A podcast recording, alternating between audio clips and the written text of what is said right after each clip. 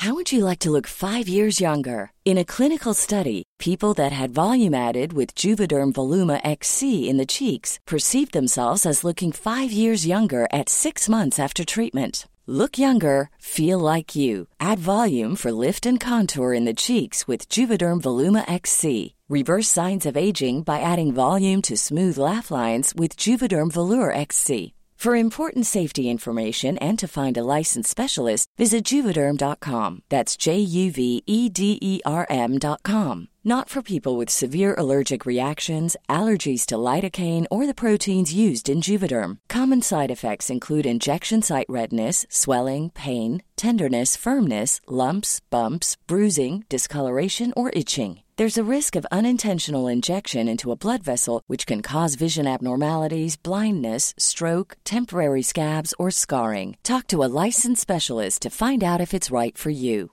Hey, I'm Ryan Reynolds. At Mint Mobile, we like to do the opposite of what Big Wireless does. They charge you a lot, we charge you a little. So naturally, when they announced they'd be raising their prices due to inflation, we decided to deflate our prices due to not hating you.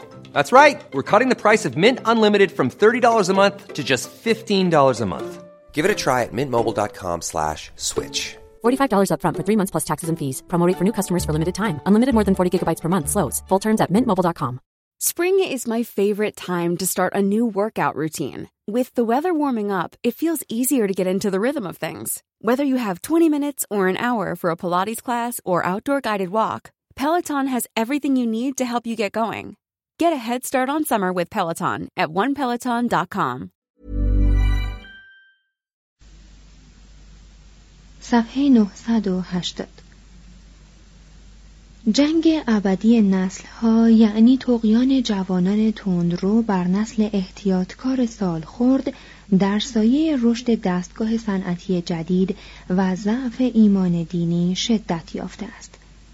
غلبه زندگی شهری بر حیات روستایی و استقلال و اعتبار فرد و سست شدن خانواده اقتدارات پدران را از میان برده و آداب و اخلاق کهنسال را محکوم قضاوت شتاب آمیز جوانان کرده است.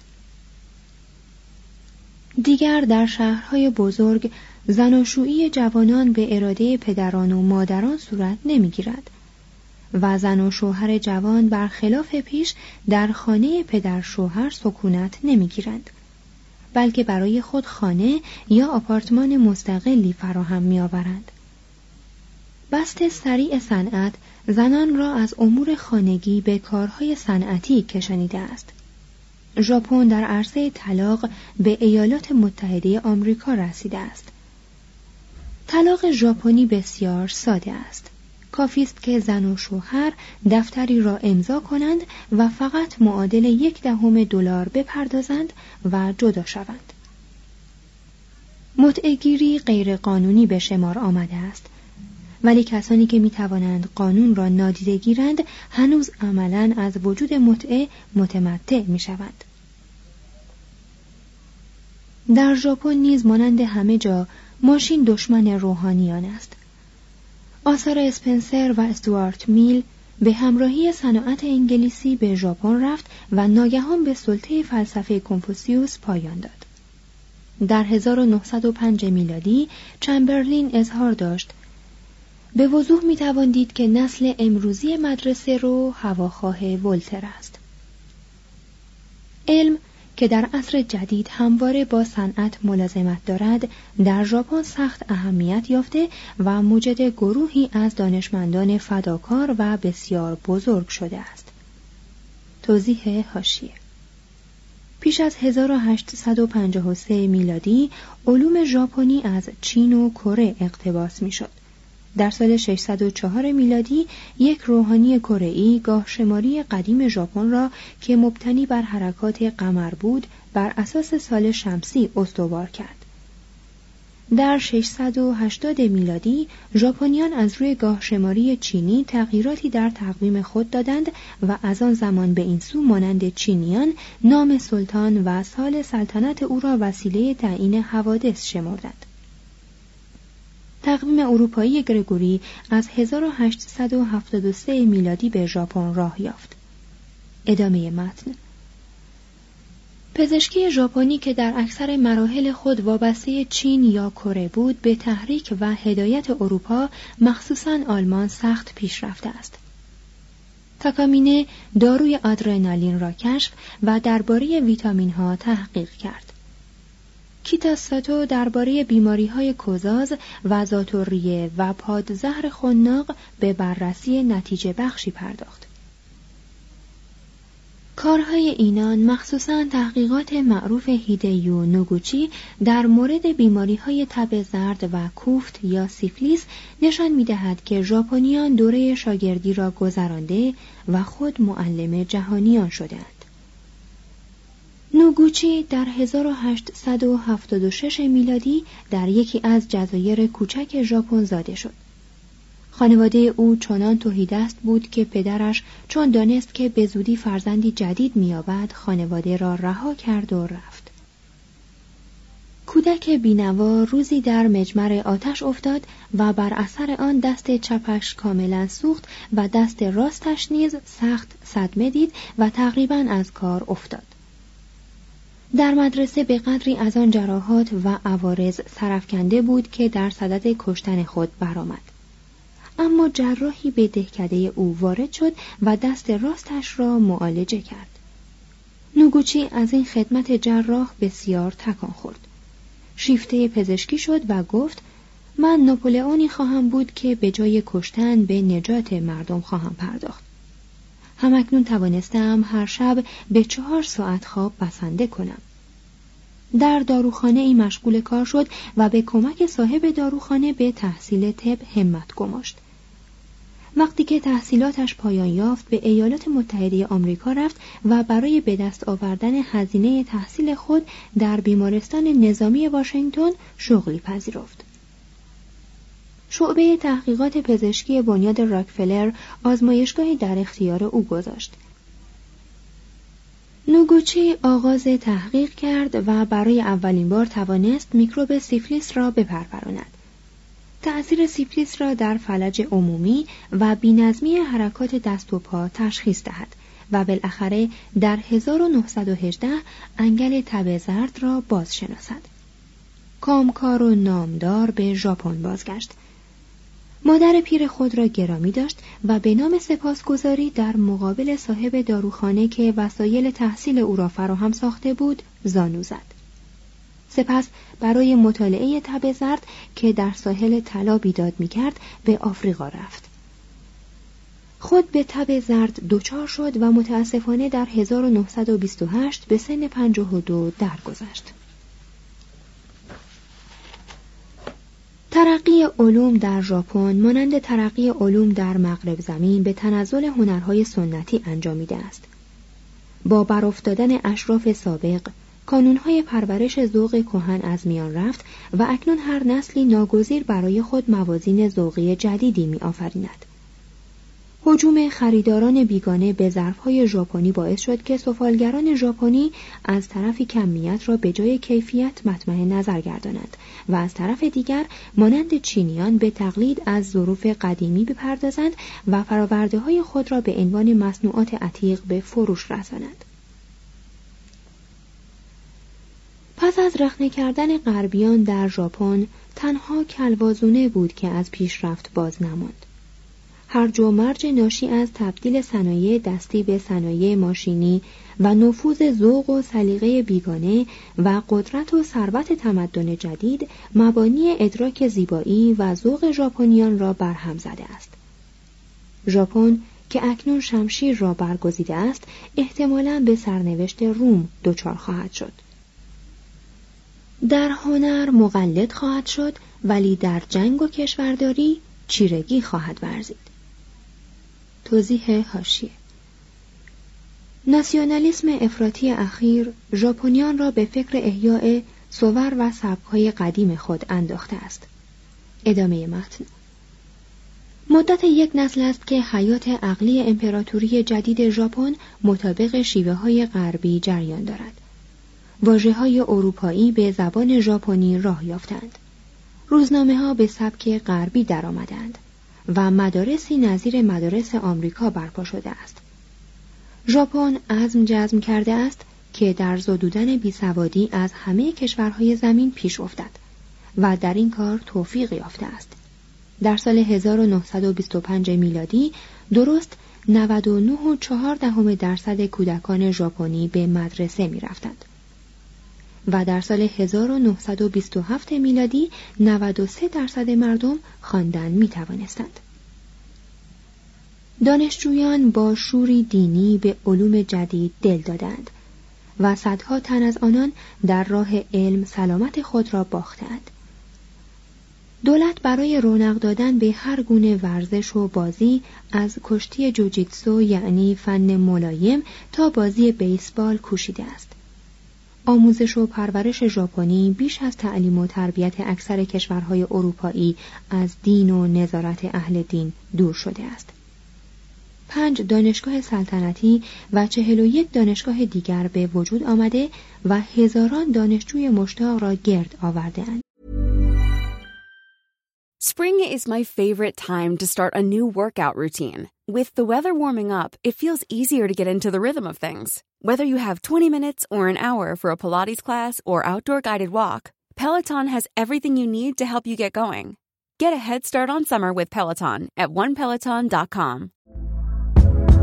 Hey there, it's Michelle Norris. I'm host of a podcast called Your Mama's Kitchen. When I travel, I'm usually looking for a way to find a taste of home when I'm not at home. And one of the things I love to do when I am at home is entertain. And Airbnb allows me to do that. When I was in California recently, I rented a house that had a great kitchen. And when we were sitting around the table, we're all thinking, we're in someone else's house. Someone could be in all of our homes as well. If you have a home, but you're not always at home, you have an Airbnb. Your home might be worth more than you think. Find out how much at airbnb.com/slash host.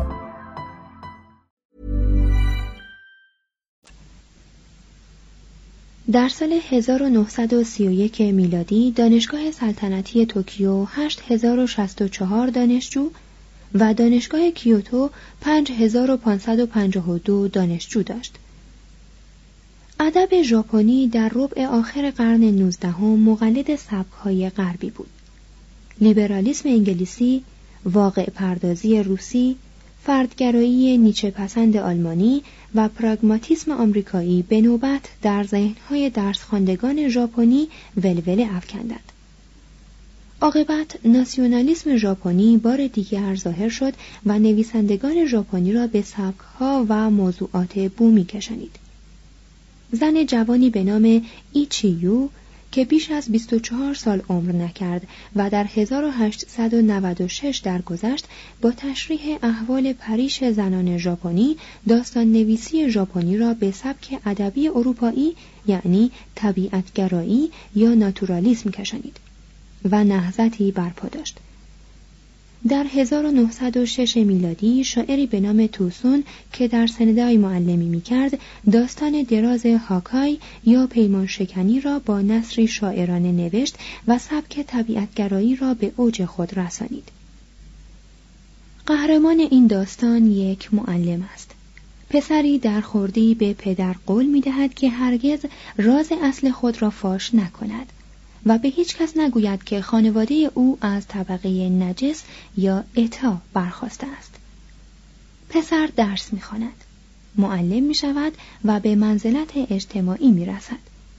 به دختری آراسته که از مراتب بالای جامعه است دل می بازد و از سر درستکاری او را از اصل خود آگاه می گرداند و سپس معشوق و موتن را ترک می گوید و از ژاپن خارج می شود. توسون با این داستان توانست مردم را تکان دهد و به رهانیدن طبقه اتا از مزلت برانگیزد. شعر ژاپنی باز پسین عاملی بود که به نفوذ غرب تمکین کرد. انواع شعری تانکا و هوکو تا چهل سال پس از اعاده اقتدار امپراتور دوام آوردند ولی به تدریج بیروح و متصنع شدند. در 1897 میلادی توسون دفتر شعر خود را در مقابل 15 دلار به یک ناشر واگذاشت. این اشعار که از لحاظ درازی با سنن شعر ژاپنی مطابقت نداشتند انقلابی به راه انداخت که از انقلاب دستگاه حکومتی آرامتر نبود مردم که از لطایف شعر کهن به تنگ آمده بودند از اشعار توسون استقبال کردند و ناشر را به تمول رسانیدند پس شاعران دیگر پی توسون را گرفتند و در نتیجه سلطه هزار ساله تانکا و حکو به پایان آمد با وجود ترقی شعر جدید هنوز هر ساله دربار ژاپن مسابقه دیرینه شعر را برپا می دارد. امپراتور موضوعی معین می کند و با سرودن چکامهی درباره آن نمونه ای در برابر شاعران می نهد. پس از او ملکه نمونه ای به دست می دهد. آنگاه 25 هزار ژاپنی مختلف الحال شعرهایی می‌سازند و به اداره شعر کاخ سلطنتی میفرستند. والاترین شعرشناسان ژاپن این اشعار را می‌خوانند و ده قطعه را برمیگزینند. این ده قطعه برای امپراتور و ملکه خوانده می شود و روز اول سال در جراید ژاپن انتشار می یابد. این رسم رسمی ستایش انگیز است و اندیشه را لحظه ای از سوداگری و جنگ منصرف می کند و از این گذشته به اثبات می رساند که در بین پرشورترین ملت عصر حاضر هنوز ادب عاملی زنده است.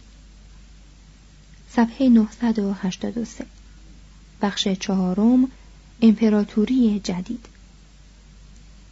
مبانی متزلزل تمدن جدید علل امپریالیسم ژاپن مطالبات 21 گانه کنفرانس واشنگتن قانون مهاجرت 1924 حمله به منچوری کشور جدید ژاپن و روسیه. ژاپن و اروپا آیا باید آمریکا با ژاپن بجنگد؟ ژاپن جدید با وجود ترقی سریع خود پا بر مبانی متزلزلی دارد. جمعیت آن که در عهد شوتوکو تایشی در حدود 3 میلیون بود در عصر هیدیوشی 17 میلیون و در زمان یوشیمونه به 30 میلیون و در پایان سلطنت میجی یعنی در سال 1912 میلادی به 55 میلیون رسید. توضیح حاشیه جمعیت امپراتوری ژاپن یعنی ژاپن و کره و فرموز و برخی از مستملکات کوچک آن در 1934 میلادی به 80 میلیون بالغ بود. اگر ژاپن بتواند مردم منچوری را رام کند آن وقت برای صلح و جنگ 110 میلیون تن در اختیار خواهد داشت. چون تکثیر سالانه ژاپنیان در حدود یک میلیون است و افزایش جمعیت ایالات متحده آمریکا رو به توقف گذاشته است احتمالا به زودی این دو کشور از لحاظ جمعیت برابر خواهند شد. ادامه متن. به این ترتیب جمعیت ژاپن در مدت یک قرن دو برابر شده و مشکلات فراوانی برای این کشور کوهستانی که زمینهای قابل کشت فراوان ندارد به بار آورده است. جمعیتی برابر نصف جمعیت ایالات متحده آمریکا باید در خاکی که بیش از یک بیستم خاک ایالات متحده نیست زندگی کند. ژاپن برای تأمین معاش خود به تولید صنعتی گراییده است. ولی متاسفانه از حیث مواد معدنی و سوختی که برای صنایع ضرورت دارند فقیر است. می توان از رودهای کوهستانی نیروی برق به دست آورد. اما این منابع حتی اگر مورد استفاده کامل قرار گیرند بیش از یک سلس بر نیروی برق کنونی نخواهند افزود و بنابراین برای آینده ژاپن کافی نخواهند بود. در جزیره کیوشو و جزیره هوکایدو رگه های دورافتاده زغال سنگ یافت می شود و در جزیره ساخالین نفت موجود است. اما ژاپن از آهن که شالوده صنعت به شمار می رود تقریبا محروم است. از اینها بالاتر در نتیجه پایین بودن سطح زندگی ژاپنیان تولید ژاپن همواره بیشتر از مصرف آن کشور است. و کارخانه ها که روز به روز مجهزتر می شوند اضافه تولید فراوان دارند و اجبارا دنبال بازار فروش می گردند. Want to get a chiseled look in the jawline? Sculpt and shape your jawline with added volume from Juvederm Volux XC. Juvederm Volux XC is an injectable gel specifically designed to be robust enough to improve moderate to severe loss of jawline definition. And it is the first and only hyaluronic acid filler approved for the jawline. Add volume to your jawline for a chiseled look with Juvederm Volux XC. For important safety information and to find a licensed specialist, visit juvederm.com that's J U V E D E R M.com. Not for people with severe allergic reactions, allergies to lidocaine, or the proteins used in Juvederm. Common side effects include injection site redness, swelling, pain, tenderness, firmness, lumps, bumps, bruising, discoloration, or itching. There's a risk of unintentional injection into a blood vessel, which can cause vision abnormalities, blindness, stroke, temporary scabs, or scarring. Talk to a licensed specialist to find out if it's right for you. Visit juvederm.com. That's J U V E D E R M.com. Even when we're on a budget, we still deserve nice things. Quince is a place to scoop up stunning high end goods for 50 to 80% less than similar brands. They have buttery soft cashmere sweaters starting at $50, luxurious Italian leather bags, and so much more. Plus, Quince only works with factories that use safe, ethical, and responsible manufacturing. Get the high-end goods you'll love without the high price tag with Quince. Go to quince.com/style for free shipping and 365-day returns. Imagine the softest sheets you've ever felt. Now imagine them getting even softer over time. That's what you'll feel with Bowl and Branch's organic cotton sheets. In a recent customer survey, 96% replied that Bowl and Branch sheets get softer with every wash. Start getting your best night's sleep in these sheets that get softer and softer for years to come. Try their sheets with a 30-night guarantee. Plus, get 15% off your first order at bowlandbranch.com. Code BUTTERY. Exclusions apply. See site for details. در چنین وضعی الزاما امپریالیسم پدید می آید.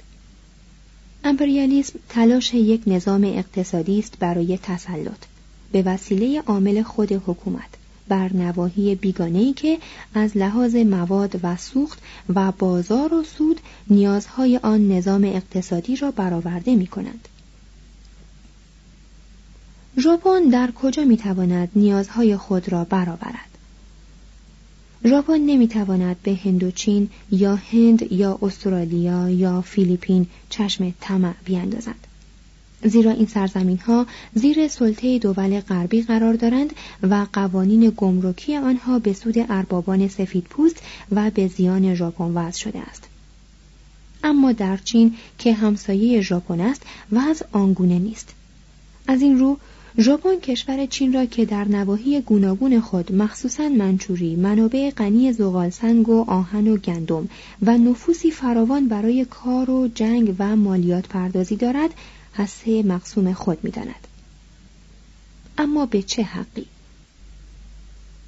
به همان حقی که انگلیس هند و استرالیا را گرفته فرانسه هند و چین را را بوده آلمان شانتونگ را ضبط کرده روسیه پورت آرتور را از آن خود شمرده و آمریکا فیلیپین را به خود بسته است حاجت اقویا خود نوعی حق محسوب می شود کشورگشایی بهانه لازم ندارد فقط قدرت و فرصت می خواهد. جهانی که بر تنازع بقای داروینی استوار است برای تحصیل موفقیت به کار بردن هر گونه وسیله را مشروع می شمارد. جنگ جهانی اول و پس از آن بحرانهای اقتصادی بزرگ اروپا و آمریکا مجالی مناسب برای ژاپن فراهم آوردند. ژاپن در طی جنگ جهانی اول توانست مانند ایالات متحده آمریکا مقدار تولید خود را بالا ببرد. زیرا بر بازارهای خارجی اروپا که در چنگال جنگ دست و پا می‌زد تسلط یافت. بالاتر از این چون جنگ جهانی اروپا را ناتوان ساخت دست ژاپن کمابیش در شرق باز شد. پس در 1914 میلادی به شانتونگ حمله برد و در سال بعد چین را با مطالبات 21 گانه خود زیر فشار گذاشت. بیگمان اگر این مطالبات تحقق میافت چین به صورت مستعمره خاص ژاپن در میآمد. قسمت اول این مطالبات ایجاب می کند که چین تسلط ژاپن را بر شانتونگ به رسمیت شناسد. قسمت دوم متضمن امتیازات صنعتی و حقوق خاص ژاپن در منچوری و مغولستان خاوری است. در قسمت سوم پیشنهاد شده است که بزرگترین مؤسسه استخراج معدن در سرزمین چین مشترکاً به وسیله مقامات ژاپنی و چینی اداره شود. قسمت چهارم تلاش ایالات متحده آمریکا را برای ایجاد یک مرکز زغالگیری در نزدیکی فوچو خونسا می کند و از چین می خواهد که هیچ جزیره یا بندر یا لنگرگاهی را در اختیار دولت سالسی قرار ندهد. قسمت پنجم مقرر می دارد که مشاوران ژاپنی برای دستگاه های سیاسی و اقتصادی و نظامی چین تعیین شوند.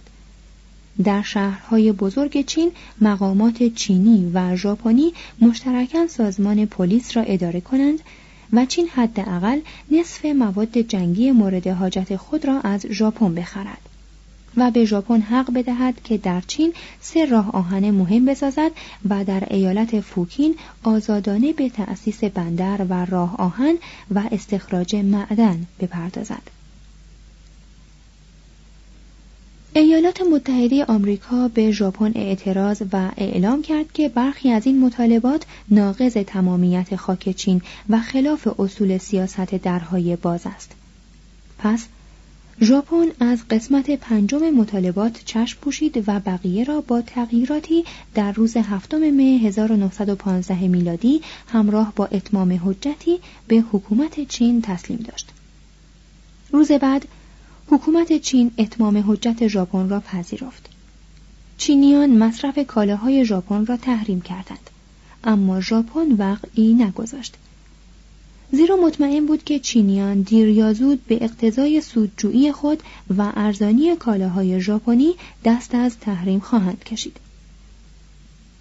در 1917 رجل خوشمشرب ژاپنی ویکونت ایشیئی به آمریکا رفت و وضع ژاپن را برای مردم آمریکا شرح داد و رابرت لنسینگ وزیر امور خارجه آمریکا را راضی کرد که با ژاپن معاهده‌ای ببندد و بپذیرد که ژاپن در چین مخصوصا در قسمتی که مجاور مستملکات آن است منافع خاصی دارد.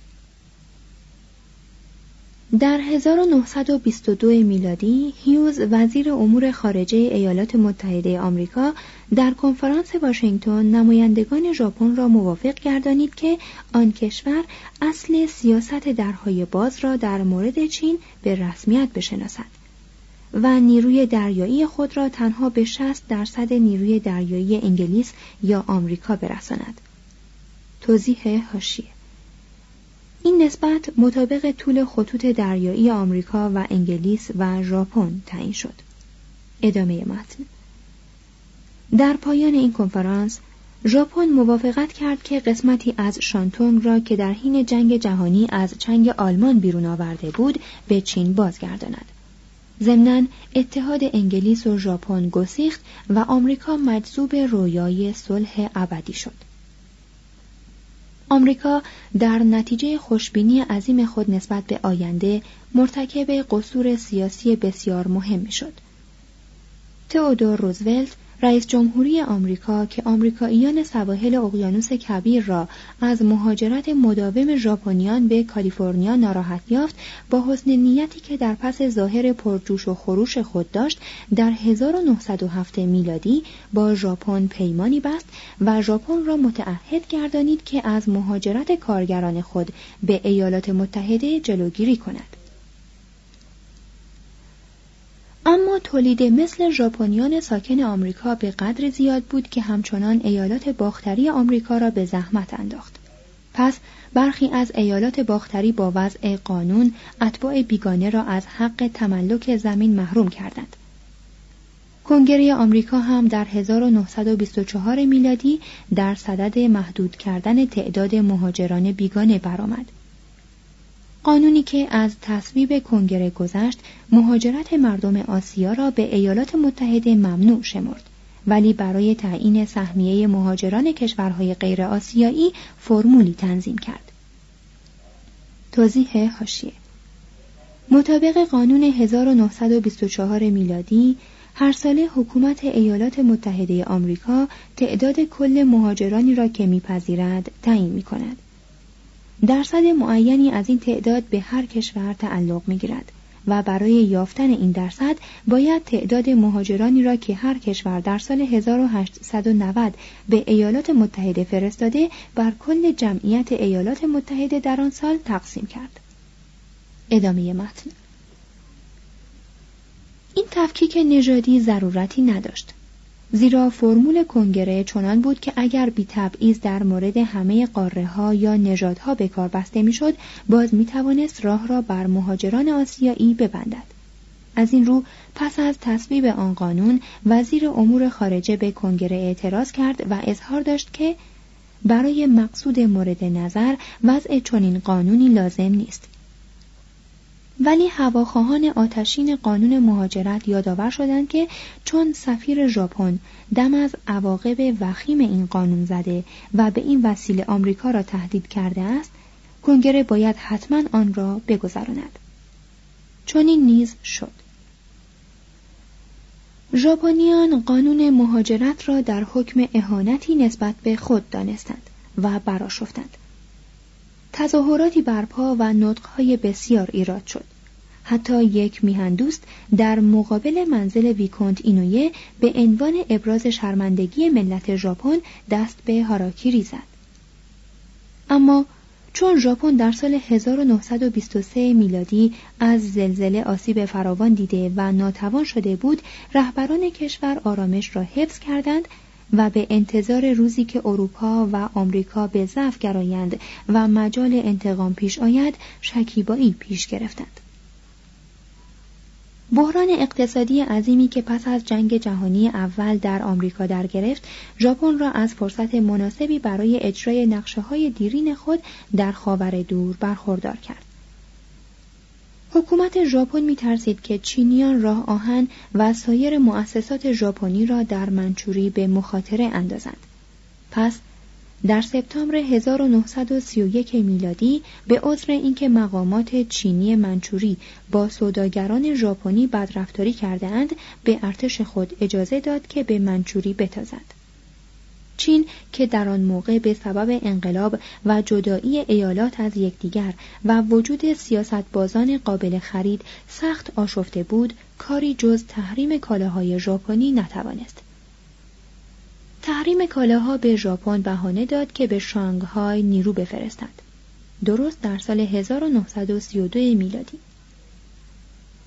در مقابل این عمل ژاپن تنها بخشی از چین به دفاع برخواست اعتراضات آمریکا هم نتایجی فوری نداد. دول اروپایی که فقط به منافع بازرگانی خصوصی خود میاندیشیدند با احتیاط اعتراض آمریکا را از لحاظ اصولی مورد موافقت قرار دادند. ولی در برابر وضع اسف آوری که به اقتدار سفید پوستان در خاور دور خاتمه می‌داد اقدام مشترکی نکردند. هیئتی به ریاست ارل لیتن از طرف جامعه ملل معمور بررسی موضوع شد و ظاهرا از روی بیطرفی کامل به موضوع رسیدگی کرد و گزارشی به جامعه ملل تقدیم داشت. اما ژاپن مانند آمریکا که در 1935 میلادی از دادگاه جهانی کناره گرفته بود جامعه ملل را ترک گفت و همچون آمریکا دلیل آورد که میل ندارد مورد قضاوت دشمنان خود قرار گیرد در فاصله اوت 1932 و مه 1933 صادرات ژاپنی به علت تحریم چینیان به 47 درصد مقدار سابق رسید. اما در همین هنگام ژاپن تجارت فیلیپین و مالایا و جزایر اقیانوس کبیر را از چنگ چین بیرون آورد. در 1934 میلادی سیاست بازان ژاپن به کمک متنفذان چین توانستند حکومت چین را به تهیه قوانین گمرکی جدیدی برانگیزند. این قوانین ورود کالاهای ژاپنی را تسهیل کرد و به صادرات دول غربی لطمه وارد ساخت. در مارس 1932 میلادی ژاپنیان در منچوری دولت دست نشانده منچوکو را به وجود آوردند و هنری پویی وارث دودمان چینی منچو را رئیس جمهور آن گردانیدند و سپس در دو سال بعد وی را کانگ ته نامیدند و امپراتور شمردند. کارگزاران امپراتور منچوکو یا ژاپنی یا از چینیان تابع ژاپن بودند. و هر کارگزار چینی یک مستشار ژاپنی داشت. در حینی که اصل سیاست درهای باز محفوظ بود ژاپنیان برای در دست گرفتن بازرگانی و منابع منچوکو کوشش ها کردند. با آنکه مهاجرت ژاپنیان به منچوری شیوع نیافت سرمایه های ژاپنی سیلوار به آن سرزمین ریخت.